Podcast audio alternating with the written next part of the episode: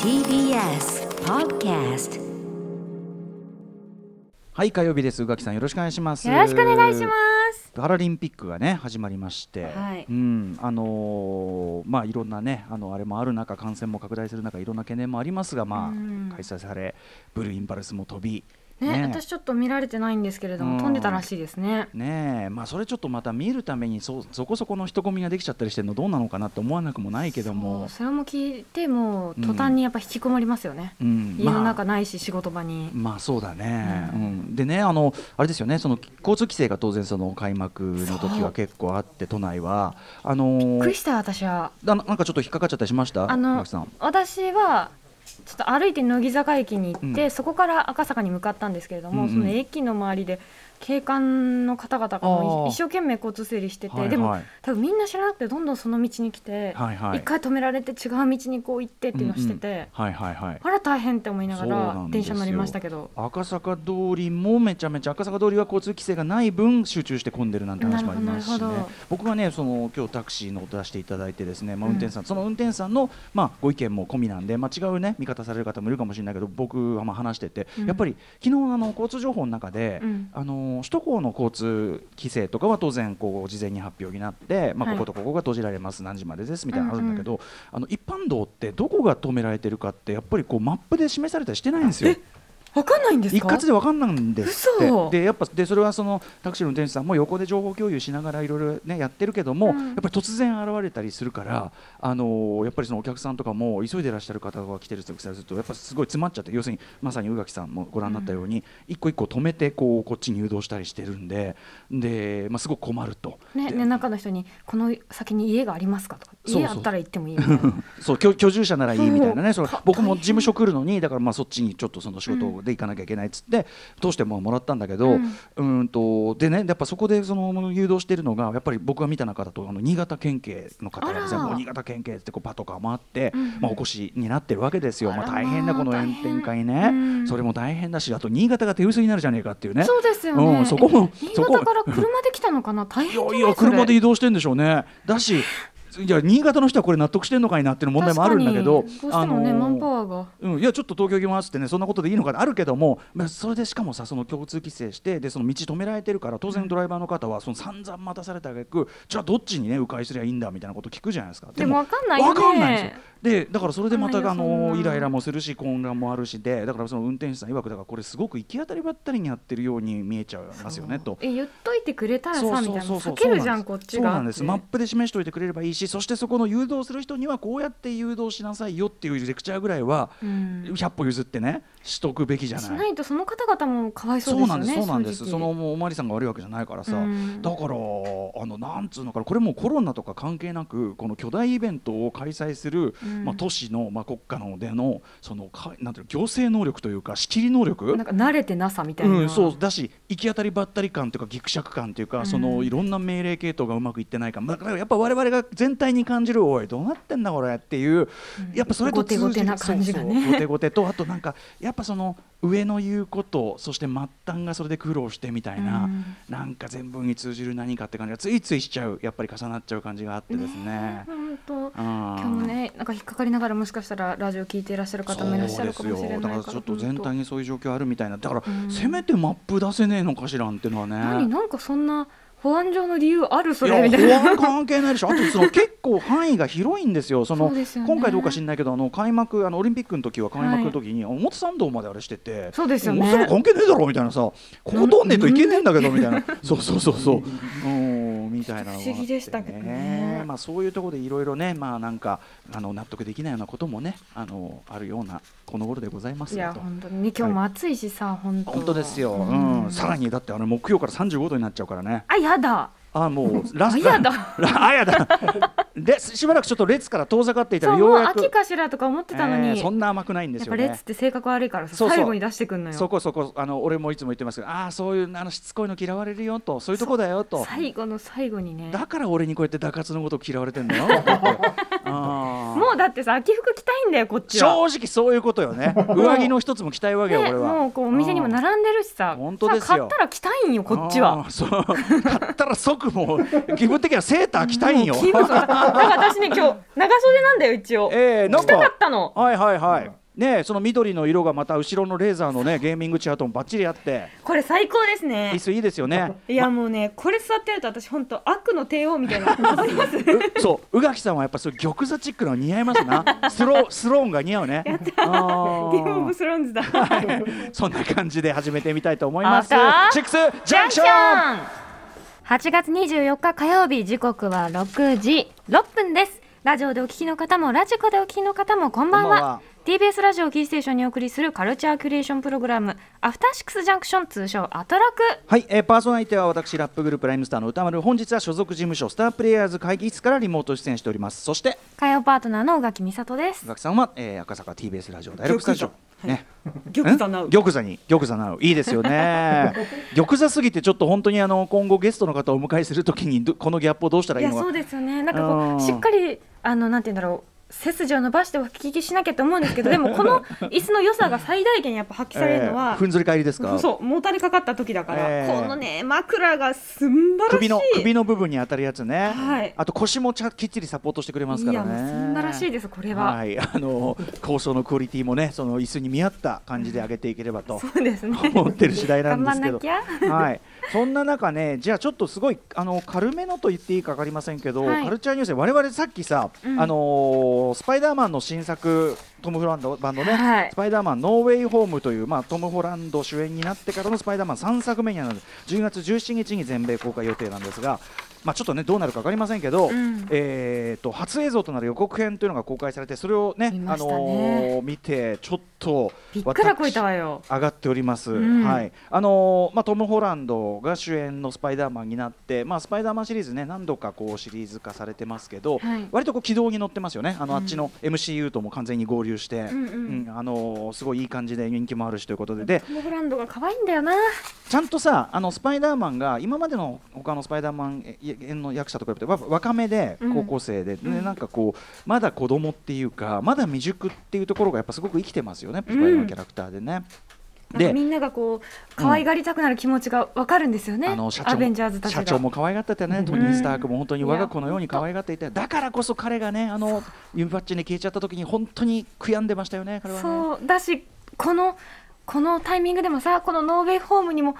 アヤマンがいたらどれだけ助けになってくれただろうって思うともうあー本当ぜ一そ一個前の「ファーフロムホームという2作目で、はやっぱりそのアイアンマン、まあそのね、ちほとんどこうなんていうかな父代わりというかね、うんうん自自分の身にとってメンターであった人物を失いそしてその偉大なヒーローがいない中自分がそれを継がなきゃいけないのかという重圧にね苦しむという様がね、すだごっくてまだ高校生なんだもんでね、なおかつあの世界も救いたいけど修学旅行も満喫したいっていう、そね、りゃそうだよ、うんこやっぱここがいい よね、ここがそのうんトム・ホランド版のシリーズのすごいいいところで、ジョン・ワッツという監督は、すごくやっぱり少年が世界と対峙するって話がとっても得意な人で、ジョン・ワッツさんは、僕、すごく好きなんだけど、であのー前回の、まあ、2作目のエンディングで、あのー今までのスパイダーマンシリーズの中での禁じ手中の禁じ手をかまして終わったんですよね。いやつまりそのもう許せなかったよ正体がバレるという。でこれ僕当時あの映画表もやってそのいろいろその調べた中の発言で確かジョン・ワッツさんはこれバラしちゃってどうするんですかみたいうな、んうんまあ、とにかくその意外性のある展開みたいなものを用意してこのバラすという方向にしたんだとはいでこの後どうするか考えてませんみ考たいなえてない のこれから考えますみたいなことをおっしゃってたんですよ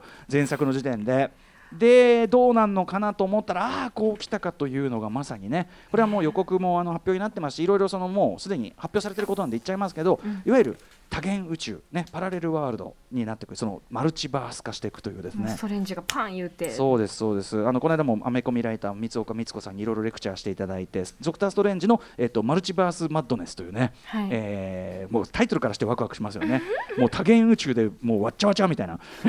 そんなタイトルがついてるんですけど、そんな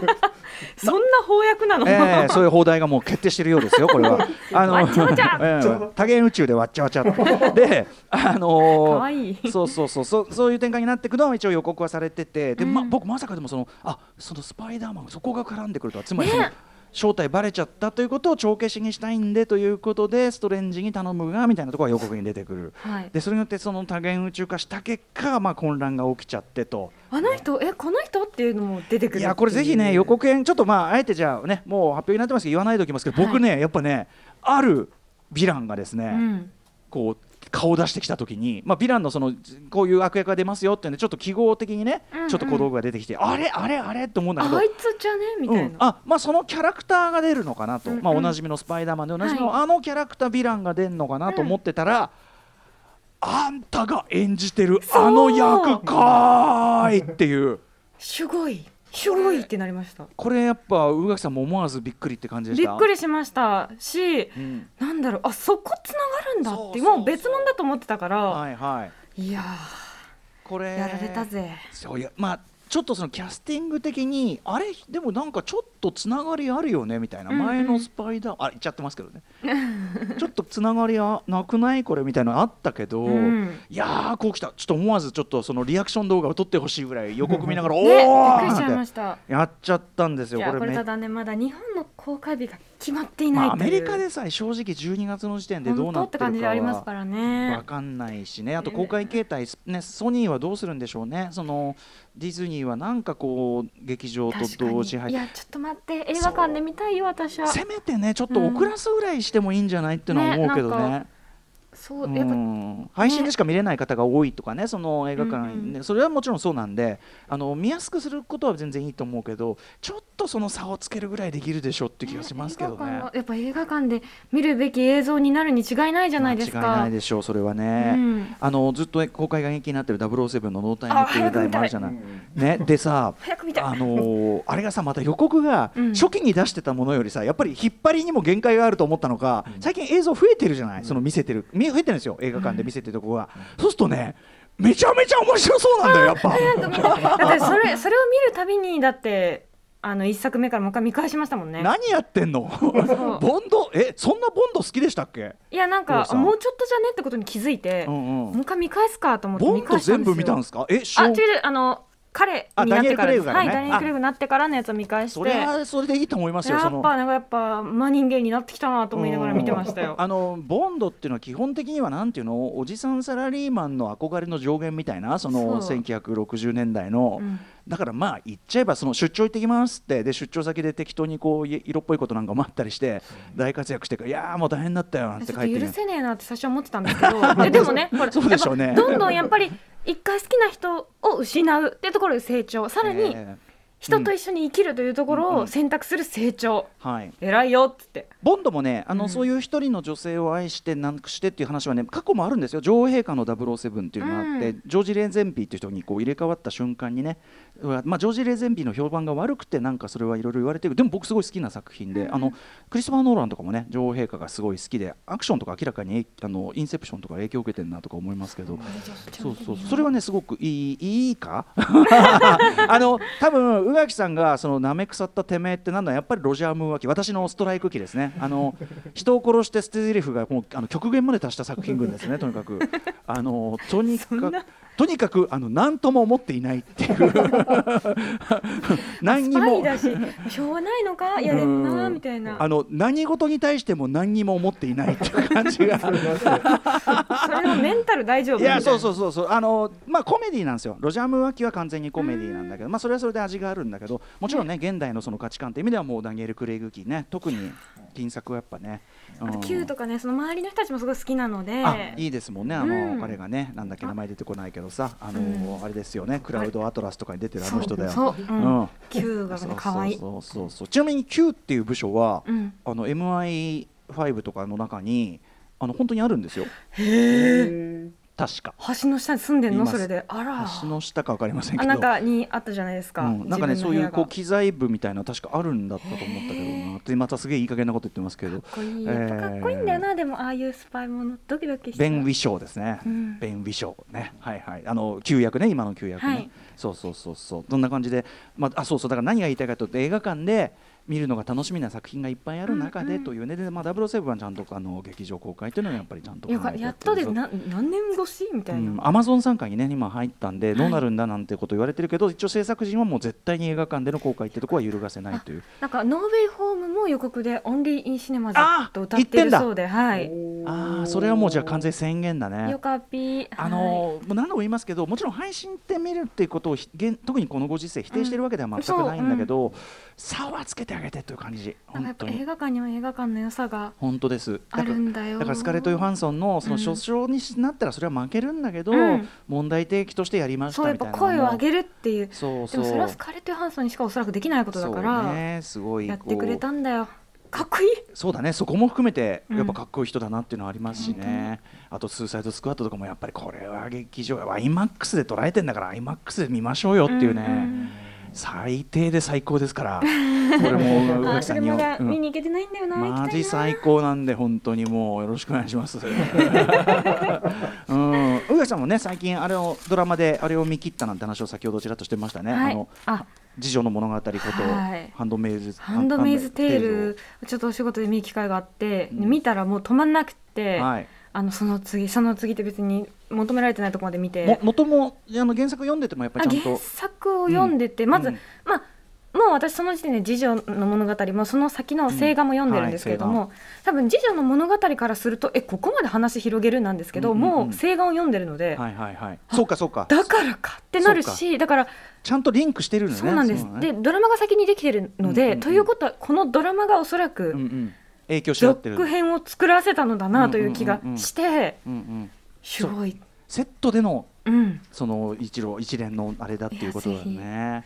あとやっぱもう本当にはい。地獄あのもちろん描かれてるのはディストピアもう、ねはい強烈な性差別システムがもうなんていうかまさに生む機会なんて言葉もありましたけど、女性はに産む機会でも、うん全然男性も幸せそうじゃないのもちろんですねでもしかもあれはでもその現状の家父長性っていうののもうカリカチュアでもあってそうここまでのねやっぱ人を踏みつけにしたた立ってたところで誰も幸せになれないんだよねっていうあのーあとその僕はあのドラマシリーズだとあのうん日常が崩壊する時の回想エピソードがあるでしょ、ああれ辛いですよねそしみんなさ女の人がさなんかわかんないけど今日でもはうい働かないでくださいって言われたり、はい、で急に全部お金そなくなったのり職場の男性たちもさすまんかなんか言って、うんでもやっぱ銃向けられてますしねそうその体制に従わなきゃでああいうことって世界中のまさに例えば現、ね、体制がひっくり返ったがゆえに今までの日常がひっくり返って、うん今アフガンで起こってるようないやそうなんですだから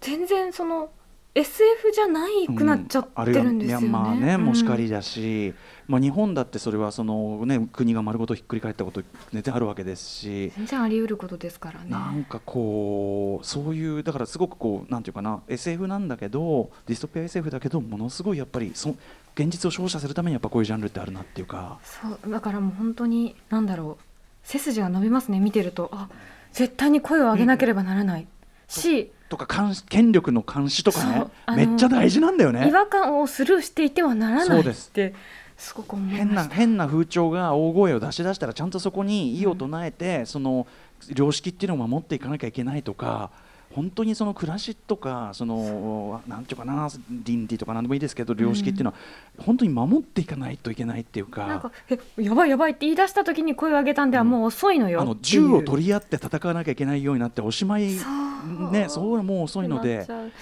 あのいやみ民主主義が一応機能しているそのうちにというね話でもありますよね。はい、はいもうねぜひ見ていただきたい、ね、あのえっとこれ今だと Hulu, Hulu かなうん Hulu で見られるのかな、みたいですねハンドメイズテイルというねタイトルでお見すらすれめます。次えもうちょっとでシーズン4が始まるのかな、ううんんうんうん確かそなのタイのミでングエイザベーブスモスがね透明人間で最もそうですけど高なんですよあのうん、やられまくってるすごい虐げられてるのに目がずっと怒ってる、うんうんうまいうんうん絶対魂が折れてない感じっていうのをね出せる人ですよね。今に見てろやっていう顔ずっとしてる、はいということで。はいハンドメイズテールもおすすめでございますさあその感じでさまざまな面白を発見して紹介するカルチャーキュレーションプログラムアフターシックスジャンクション今夜のメニュー紹介いってみましょうこの後すぐはアトロクアンダー24全力応援ウィーク24歳以下のリスナーの皆さんがコロナ禍以降ここ2年間一体どのような生活をしてきたのか折れ線グラフでレポートしてくださいますどんなグラフであろうととにかくたたえ表彰状を上げまくりまはいす昨日あの放送でね一人目の方そしてあのえっと放課後ポッドキャスト金曜日にこれは公開になりますけど、はいでえっともうすでに収録済みでお三方と僕お話ししたんだけど、うんそれぞれ